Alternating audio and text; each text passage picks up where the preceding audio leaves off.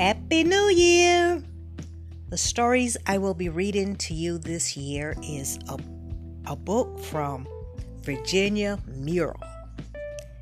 As I read today, January 1st, the world was God's creation. The story is found in Genesis.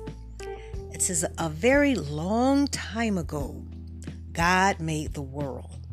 It was entirely different from the world we see today.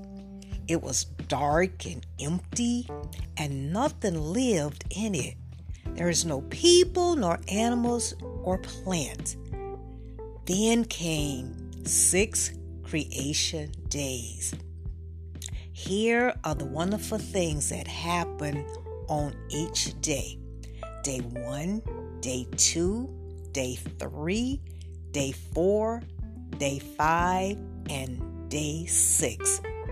So on day one, God said, Let there be light. And light came. God called the light day. At the end of the day, darkness returned. And God called it night. Then on day two, God placed the sky above the earth and called it heaven.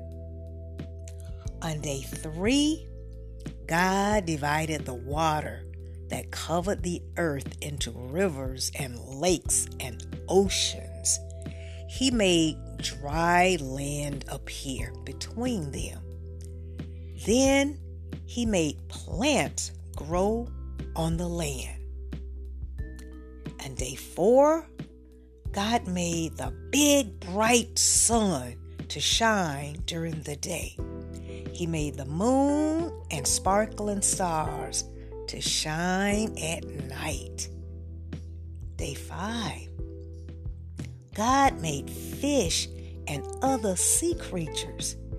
Then he made water birds like ducks and geese, and other birds like robins and eagles that live high in the trees or on the ground. And then day six, God made animals. He made huge ones like elephants and tiny ones like mice.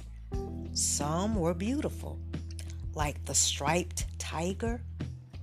Others were funny looking, like the anteater and the platypus. Some, like the cheetah, could run so fast. And there were others like the turtle who walked very slowly.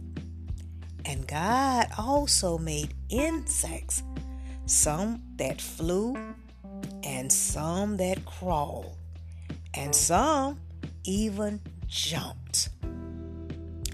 The end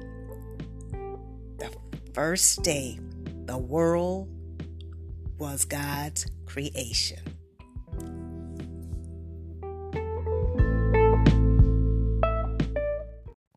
Until tomorrow, goodbye.